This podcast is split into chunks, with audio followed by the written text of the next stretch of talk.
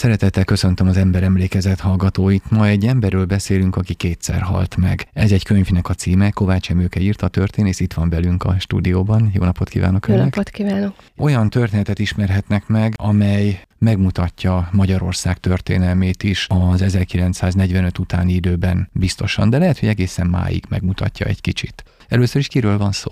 Ifi Lajosról van szó. A Szentgyörgyhegy tetején, a Balaton mellett volt egy kápolnája, ami nem olyan régen összeomlott, és ez a kápolna fontos kirándulóhely és kultikus hely lett a 21. században. Nagyon sok olyan legenda szövődött a kápolna köré, aminek volt valóság alapja, és egyre több olyan keletkezett, ami már talán elrugaszkodott a történeti tényektől, és így lett aztán egy hátborzongató kísértett hely az egyik újságcikkben, és egyébként ez volt az a pont, amikor úgy éreztem, hogy most már pontot kell tenni Ifi Lajos valós történetének a végére, és meg kell írni ennek a különös figurának a történetét, aki 1948 után költözött fel ide a Szentgyörgyhegyre. Akkor nézzük meg ennek a történetnek az elejét, mondjuk a születésétől. Ő pap, ugye?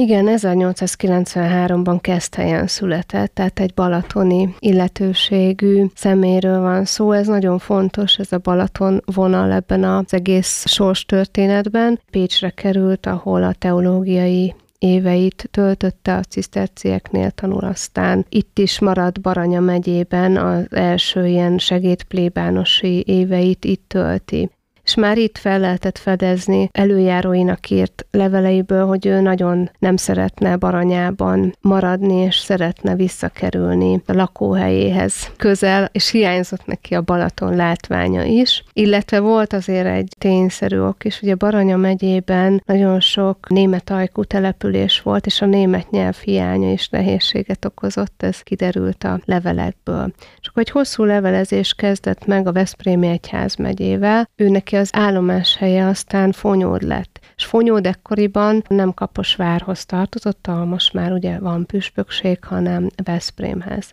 Nagyon kitartó volt az elképzelésében, és végül sikerült 1920 után a plébánia érére kerülnie. Fonyód ekkor még kis balatoni település, már létező vasúti megállóhelyel, kikötővel, épülnek a villák, magasrangú közéleti személyiségek jelennek majd meg, például Ripka Ferenc, Budapest főpolgármesterének is itt lesz majd nyaralója. Sok kormánytag is megfordul majd a 20-as, 30-as években Fonyódon, tehát ilyen szempontból nem egy félreeső településről van szó. Ifi, amikor ide kerül, akkor még egy nagyon kis egyház közösségről van szó, viszont az ő tevékenysége hatására a Fonyódi hegyen, az a szép kis Fonyódi templom, ekkor kezdik el kibővíteni, rótmiksa üvegablakokat hozat, megépíteti az orgonáját. Ez egy központi dolog az orgonaépítés Ifi Lajos történetében, mert Pécsen az egyik szenvedélyévé válik az orgona készítés mestersége.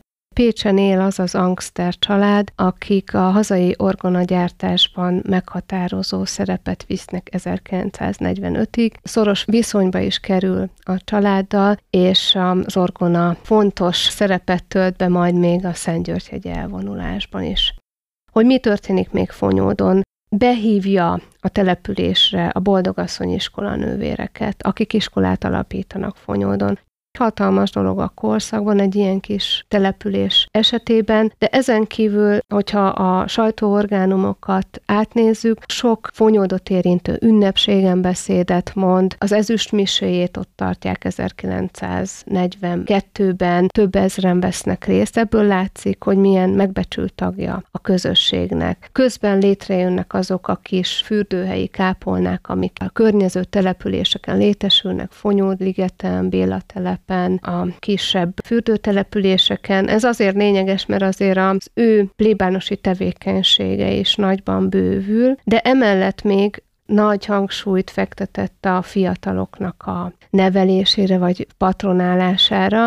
A pécsi diákévek miatt megmaradt a kapcsolata a pécsi cserkészekkel, de kaposvári diákok is rendszeresen látogatják Fonyódon, már az 1930-as évek végén rendszeresen viszi a diákokat a Szentgyörgyhegyi birtokára. Ez a Szentgyörgyhegyi birtok, ez a család magán birtoka volt, és az rajzolódott ki a történetekből, hogy az 1940-es évek elején kezdte el építeni ezt a kápolnát.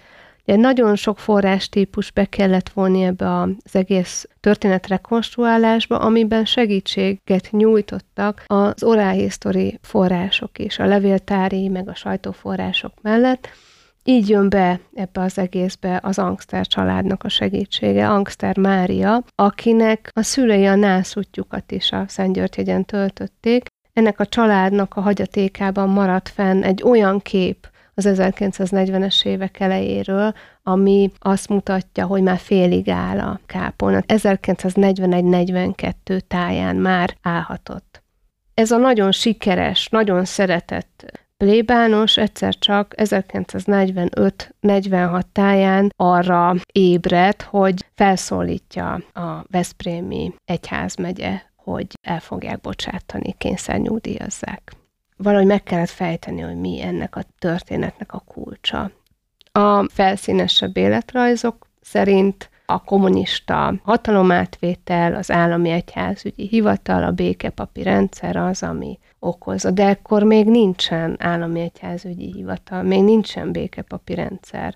Viszont az világlik ki, hogy a katolikus egyháznak a stratégiája megváltozik erre az időszakra. Érezhető a kommunista ideológiának az erőteljes megjelenése, és nincsen szükség olyan kicsit autonóm és szuverén egyéniségekre az egyházon belül sem, akik adott esetben még a kommunistákat is kritizálják, mint amilyen Ifi Lajos volt. És ez okozza Ifi Lajosnak a távozását. De ez egy dráma, ami a Veszprémi Egyház megyei levéltár irattárában meglévő személyes ifi levelekből kiderül, mert neki az élete értelme ez a fonyódi plébánia és egyházközség, az utolsókig tiltakozik. Most azt tudni kell, hogy a katolikus egyházon belül a kényszernyugdíjazás azért az egy elég terhes dolog, nem hasonlítésszerűen kényszernyugdíjaznak, hanem annak komoly okai vannak. A legtöbb esetben okként mentális képességeknek a zavarát, valamilyen mentális betegséget szoktak felhozni.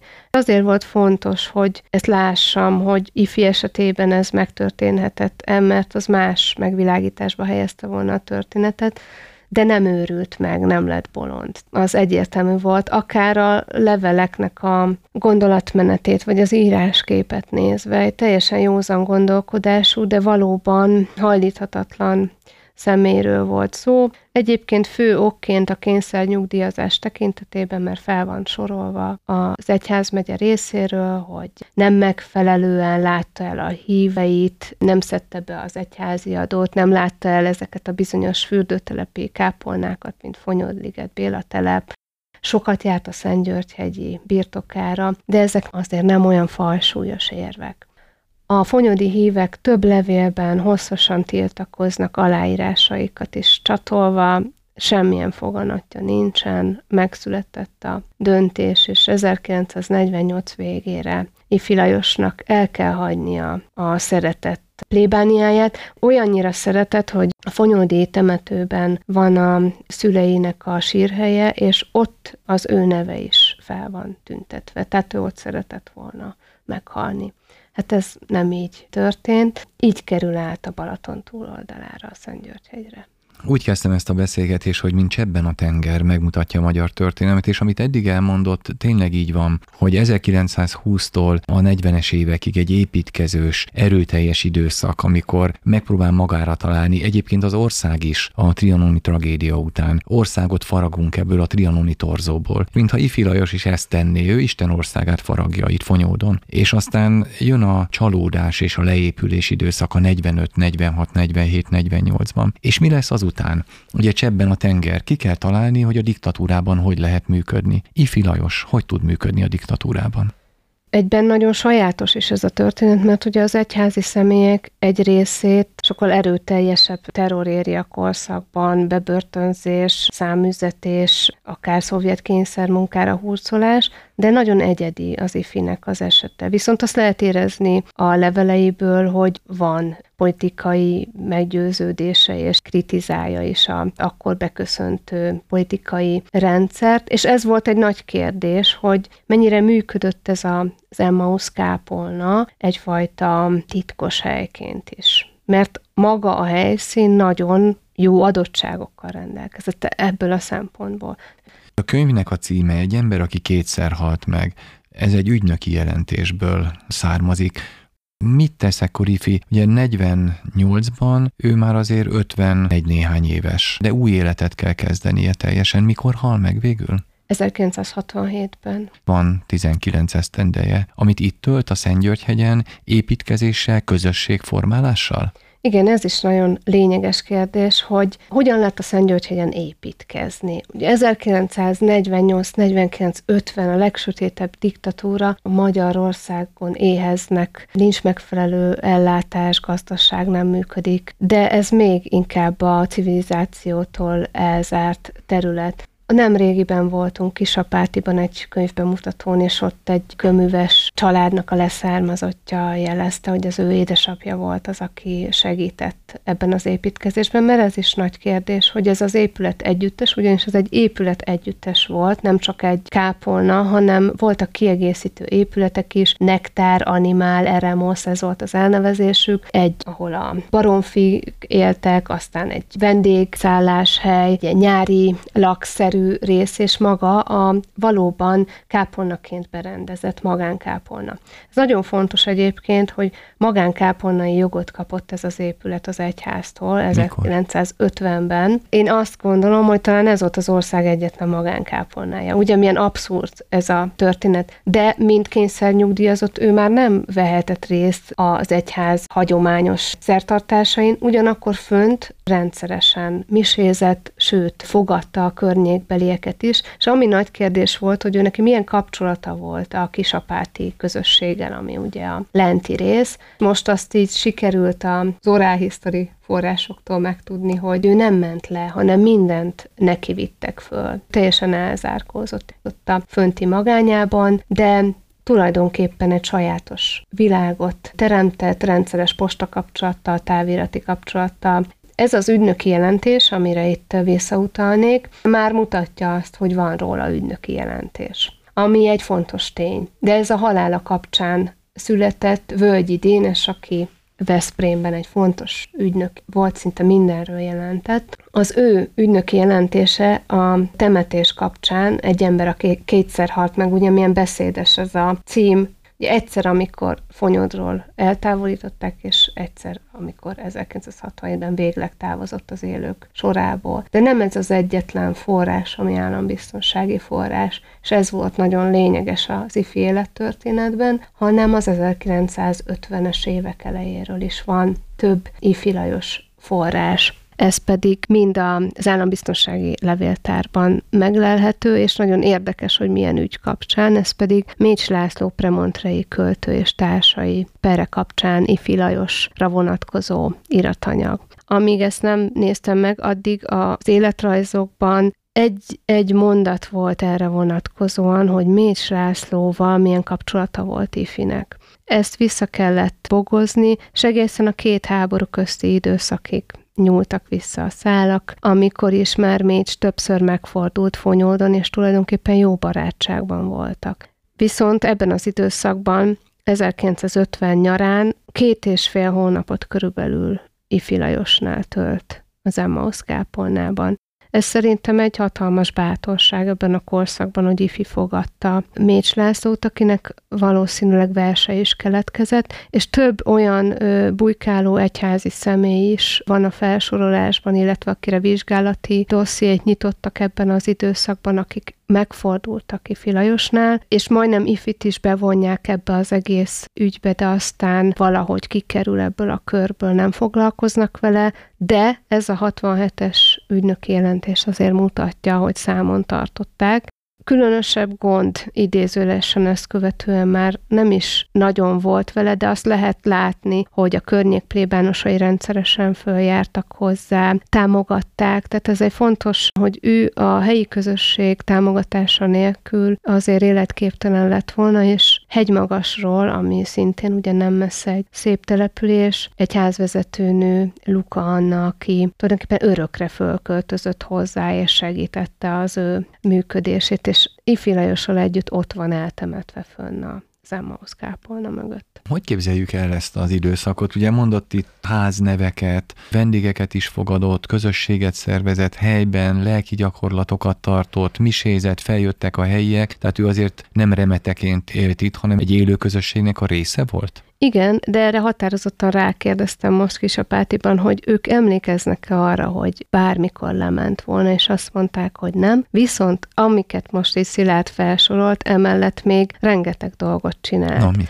Például ott egy emlékező hölgy elmondta, hogy 5 éves volt, amikor egy paradicsom befőzés során felrobbant a forró üveg, és az alkarját megsebesítette, és az anyja rögtön felvitte Ifi Lajoshoz, aki gyógynövényekkel kezelte és sikeresen, de ez más forrásban is előjött, hogy így a természeten nagyon harmonikus viszonyban állt, és gyógynövényeket használt. De több forrásból is lehet látni, hogy szinte napi rendszerességgel misézett. 1964 körül születtek itt MTI fotók. A belső tereket is megörökítette, teljesen olyan, mint egy templom reverendában, papiruhában celebrálta a miséket, arra is van valóban visszaemlékező, hogy ők vasárnapoként feljártak, föl kellett rendesen öltözni, a lányok nem mehettek fedetlen vállal, tehát ő nagyon ragaszkodott az egyház szabályrendszeréhez, annak az egyháznak a szabályrendszeréhez, ami őt tulajdonképpen kizárta a soraiból, és akikkel élete végéig levelezett,